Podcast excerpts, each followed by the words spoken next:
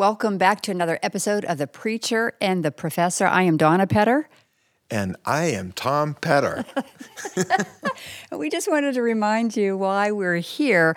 Our goal has been through these podcasts to impart uh, to others what has been imparted to us in two ways by our mentors and by the Word of God. That's our goal in this podcast. Amen.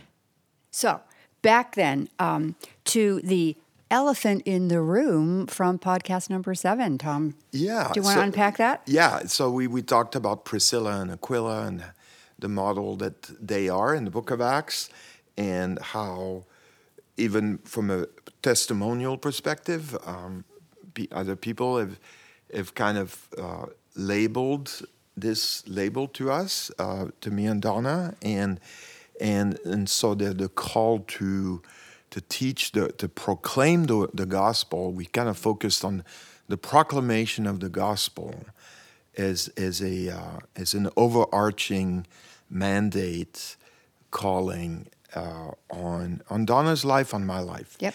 And yep, and because we take seriously the full counsel of God, all of it, Genesis to Revelation, uh, no canon within the canon here, it's all God's word.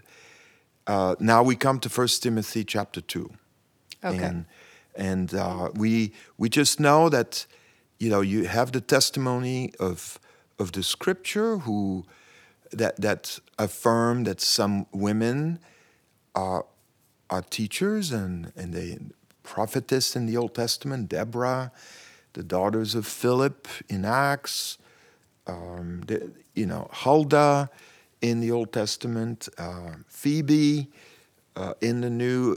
Paul has a whole list of co-workers uh, in Romans 16. So, so uh, Donna, kind of walk us through First Timothy 2 here okay. in 15 minutes. oh, sure, sure, sure. Let's but let's first read the text and remind ourselves what text we're talking about. So it's First Timothy chapter 2 and it says, uh, chapter 2, verse 12 and following I do not permit a woman to teach or to ex- exercise authority over a man. Rather, she is to remain quiet. For Adam was formed first, and then Eve. And Adam was not deceived, but the woman was deceived and became a transgressor. Yet she will be saved through childbearing if they continue in faith and love and holiness with self control. So that's a passage that is familiar to, to most people. But I wanted to just first say something about the pastorals in general, First Timothy, uh, Second Timothy, and as well Titus. Uh, but we're thinking right here of Timothy. The letters in then in and of themselves are really concerned about sound doctrine because because Paul's passing on the baton to Timothy. And so, under that rubric of sound doctrine, true, healthy, sound doctrine, then Paul addresses many topics uh, to, to yeah. Timothy. Yeah, he addresses uh, proper leadership in, in chapter 3 of First Timothy, he, wealth management in chapter 6 of First Timothy. He, he says people who have more than most in this world have to be generous, have to not put their trust, trust and hope in their riches.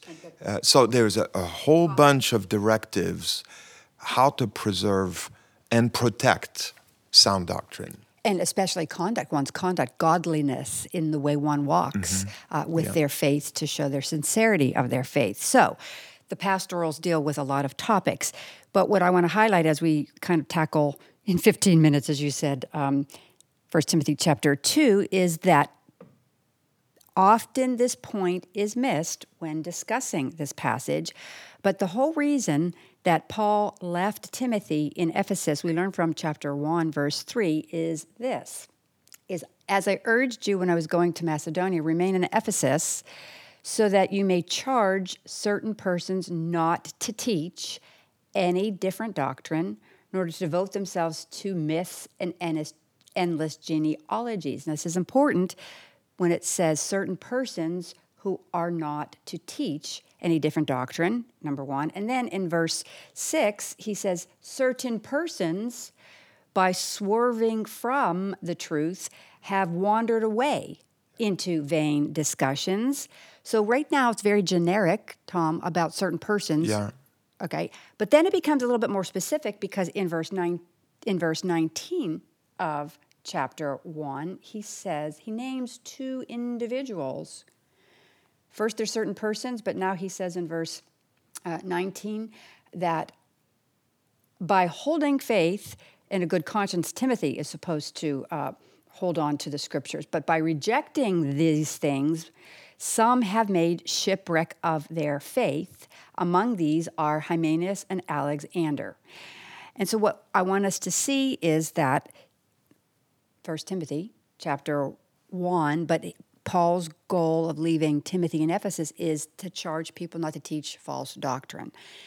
And then the other thing to say, I mean, that's really critical. And then the third thing to say is the setting of, of 1 Timothy chapter 2 itself is a probably a public worship service. It was a prayer gathering, right? We prayer know that gathering. Men have to lift holy, holy hands, hands, which is a way of speaking, uh, placing holiness as a priority. Women have to dress with discretion. Yes. Uh, and, and, and decorum. Decorum I, is the word I'd like to say. There's a decorum that he's describing in the public worship service for both men and for women. Yeah. And so I think if we understand then these three points that the pastorals are about sound doctrine, that the context of Timothy and Ephesus is to stop and to prohibit people from teaching false doctrine, and then if we understand the setting of 1 Timothy 2 is a worship service, that's going to help us zoom in now with some things that we want to highlight about this passage that says, I do not permit a woman to teach. Yeah. And so obviously we cannot unpack all the issues, but I think what's important here is that there is a universality to the principle because Paul appeals to creation. Mm-hmm. When he, he gives this prohibition for women not to teach or have authority over men, mm-hmm. then he appeals to creation and right. he says, the primacy of Adam. And some people, you know, we're not going to go chase down every commentary here. We don't have time. But I think it's important to say that some people uh, kind of brush this, almost like brush this off. But yeah. there is a strong appeal. Paul makes it, it's very serious because he says there's a universal idea here, and it's based on the primacy of Adam. And of course, here we're on very familiar territory because the primacy of Adam and then the tribal heads of Israel, the apostles, God the Father, mm-hmm, God mm-hmm, the Son, mm-hmm. the primacy of the imagery in God, made in God's image of male. Adam was created first. So he there's a universal principle of the primacy of Adam right, right. that becomes the basis of the prohibition that Paul puts on women, on these women that are, they're not supposed to teach men because Adam was created first. And then he adds that Eve, it was Eve that was deceived first. So he's being faithful to the account, to the account. in Genesis. Say, uh, Eve was deceived first, and therefore women should not be teaching men. That seems to be very, very simple and very kind of clean cut across the board. But, but here is we want to do something very carefully. We don't want to create a canon within the canon. And we want to remember that, yeah, you have this universal principle, but what about the prohibition? Is That's it, right. Have- uh, what about this prohibition? Is it a universal, across the board prohibition? I mean, the principle of the primacy of Adam, yes, no problem there. But the, the actual prohibition is where really the sticky point is. Because the testimony of Scripture says Because what? of the testimony of Scripture. What does the testimony of Scripture say? Yeah, I mean, you have you have women who teach you. They prophesy. There's a not the obviously we have to say this too. The the primary, um, the, the the main the main witness is spiritual oversight, spiritual service is through men. You've got the apostles, you've got, it, it, it's undeniable. Having said that, you also have women who come along, and I think of, I know people have used Deborah, but it's important to remember that Deborah is the only one she's a judge, but she's also a prophet. And only Samuel has that dual role. And like Samuel, it says very clearly, I double checked before this podcast, uh, in Judges 4, it says all Israel goes to her for judgment. And uh, the people of Israel, it says, but this comes from the Bnei Israel language, mm-hmm. the sons of sons. Israel. So, so all these men leaders are going to Deborah for consultation, spiritual and judgment, right? So we have to take the full counsel of Scripture here into consideration, which then kind of gives us pause in terms of creating absolutes that a women cannot ever ever teach because that that goes beyond the counsel of scripture but i would say what also falls far short of the counsel of scripture is to just ignore first timothy 2 and just kind of brush off I agree. the prohibition yeah, i mean it means something and at the end of the podcast we're going to go back to what it actually means here and it's a very serious application yeah. So in principle, right, it you know the prohibition, uh, you can't take the prohibition across and apply it everywhere. Right. In principle, you would think so, but the testimony of Scripture then is leading right. us to to wrestle with yeah. this text. And I would just like to say something about wrestling with the text, uh, because when I did my bachelor's thesis, at the University of the Nations, I did it under the supervision of one of my other very special mentors, Judy Smith and I actually did it on 1 Timothy chapter 2 verses 1 through 15. And the reason I chose to do my my bachelor's thesis on this passage is because of what I said last week about the Priscilla and Aquila and the stirring in my heart and my very strong burning in my bones to proclaim the yeah. word of God. And I had to I had to wrestle with it and go deep in the scriptures, not Right. Not to prove the burning in my bones was okay, but yes, I had to legitimize what I was doing because I knew, first of all, other people would be asking me about it. But more importantly, Tom, I had to resolve in my own heart that if I was going to proclaim the gospel, then I needed to know that I was cleared to do it from yeah. not only 1 Timothy 2, but then the rest of the scripture. So my own wrestling with it and the supervision of Judy Smith just helped me understand my call um, on the broader scale. So I'm so grateful to Judy Smith for helping me get through that bachelor's thesis. Yeah. But yeah, a- absolutely, and and so we want to go back to taking the Word of God seriously. What kind of prohibition are we talking about? Right. And and it seems to me to go beyond, as I said earlier, the counsel of Scripture. And I, I just came across this example, actually quite recently, thinking about the song or the prayer actually of Hannah okay. in First Samuel two, and and so this becomes part of the Word of God, Scripture, by a woman, right? And, and then this becomes quoted in Psalm 113, verse 7. So, verse 8, he raises the poor from the dust, he lifts the needy from the ash heap to make them sit with princes and inherit a seat of honor. That's uh, 1 Samuel chapter 2, verse 8, the song of Hannah, penned by a woman. So it becomes the scripture. And then that woman, that the words of this woman are quoted in Psalm 113, verse 7. Mm. So clearly, Paul has to say something very firmly, strongly appealing to creation, but that prohibition cannot be an across the board universal no, prohibition. Right? And, and, and, we didn't say a whole lot of this, but there were some really strange teachings going on in Ephesus about women at yeah. the time. Right as well. And so that is a very important part of right. this conversation. Yeah, and, and I think that's a, that's a nice segue, Donna, into the, the context of Ephesians. And we don't want to place too much weight on, you know, the details of the historical context. I mean, as important as that is, uh, but but broadly speaking, I think just speaking out of First Timothy and Second Timothy, the, the, the prevailing theme of addressing false teaching. That's right. We have. And and I think this is where we can be on on good footing because there seems to have been from what Paul says about the deception of Eve. Yes. There seems to have been this false teaching that somehow because you're a woman, you have a greater spirituality than men. I think broadly speaking, you can say that. We could go into the mystery religions of Ephesus, Artemis, and all that, and I'm sure that's all very valid. But from what we have in the text Right here, here, that's right. I, I think it's not a false assumption to say, I think some of these women thought that they were really super spiritual. Like they may be like mystics that have these revelations from God and they know they know God, they have this direct line from Yeah. God. It's not grounded in the scripture, it's not grounded in sound doctrine.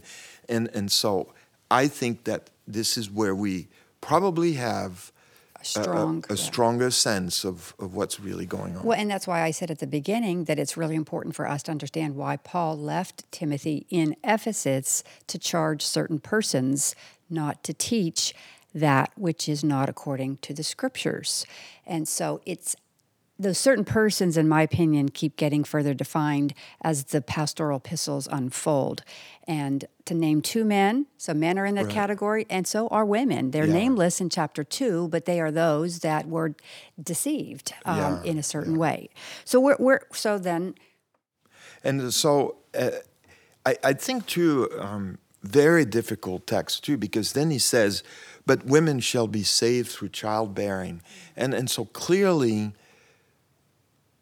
Paul is after something here because surely he's not saying, no one would make that claim that Paul would say, "Oh, you have to be." Bearing children in order to obtain salvation. Salvation is a free gift from God by grace through faith. He's not saying that. which then gives us a clue that there's a lot more going on than There's we lot more going actually have that, that we can actually understand this Yeah. side of the conversation. Yeah, and I think uh, just to put sort of cards on the table in terms of the exegesis of that part, I think Right? I- What's exegesis, Tom? the exegesis is the exposition of the text based on the original language, the grammatical historical methods. Okay, good to define terms here.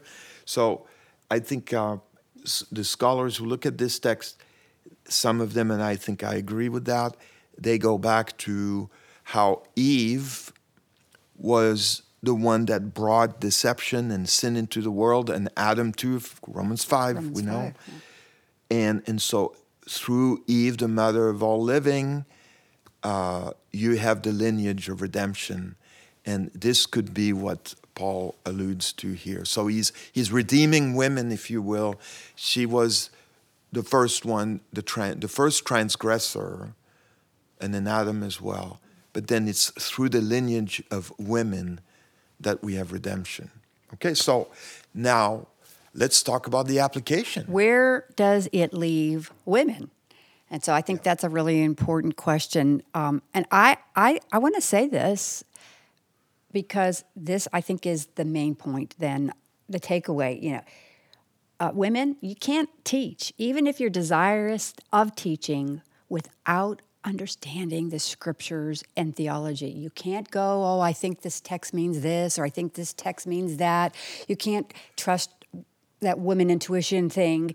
You better be taught by the scriptures and, and, and submit yourself, just like men, to the sound doctrine in the word. I think that is really important. So, if you want to serve the church, if you want to proclaim the gospel, uh, women who want to teach, you better know the scriptures because there is no better way to teach and to be informed than, of course, to know the scriptures. And, and even Lois and Eunice were, in fact, they were the mother and grandmother of Timothy. And it's amazing how in in the pastoral epistles, how Paul has this prohibition against women. He names two women who didn't swerve from the truth, who were not deceived, who were sincere in their faith, and who actually taught, you know, the scriptures Imparted. to to Timothy. Yeah, yeah. So I think there's a real and, uh, and the text is 2 Timothy 1 5, that where Paul talks about um, and the grandmother and the mother of Timothy, and also Yeah. in 2 Timothy 3.14 that, you know, t- uh, recalling, Timothy has to recall from whom he's learned it. And, you know, I think of Proverbs 1, listen to your father and your mother's instructions and teachings, right? And uh, Susanna Wesley. So it's not just women of scripture, but it's women of church history And so clearly, Paul is not shutting down women here, but he is contextualizing this in, in, in the setting of sound doctrine. And, and, and also, I think he's also warning and actually prohibiting women who think that because they're female, they have somehow enlightened spiritual powers. Absolutely. Absolutely. Right? Just because they're women, they have this, they're, they're closer to God's and they know things that guys will. I know there's a, we could go on about this, how guys tend to be a little clueless. we get that. But here, seriously, though, I mean, it's a very serious prohibition that women can never think that somehow they have more enlightenment and more spiritual access to God just because they're females. And I think that the goddess worship Artemis probably had something to say, but the application for today is, is, is humility on the part of women that you're, you, you don't have an edge over the guys and Absolutely. don't. And you know, right, the, Donna? I, I, mean, the here I say this as a well, guy, but and you know the question of time. You know, I don't have time. Well, I don't know. I think of Timothy and his mom and his grandmother. Boy, they sure knew the scriptures. They had time to study the scriptures and to impart it to him. Um, I think that if someone is called by God to proclaim the gospel in a teaching capacity, then my, my strong encouragement is just to be, you know, poring over the scriptures and, and holding, you know, your understanding of the scriptures in accountability with others. You know, what have others learned about uh, the scriptures as well? Because we just can't go it alone. That's when you get into all kinds of problems, whether you're male or female. Amen. And uh, it's an accountability system, isn't it? And so, Donna, for this week, then, how do we close this podcast? With the words from 2 Timothy in chapter 3. Oh, and these are words that I will be proclaiming for quite a while. But as for you, our audience, whoever you might be, our encouragement is that you would continue in what you have learned and firmly believe because you know from whom you've learned it, so your mentors, and how from childhood you have been acquainted with the sacred writings. Amen and amen.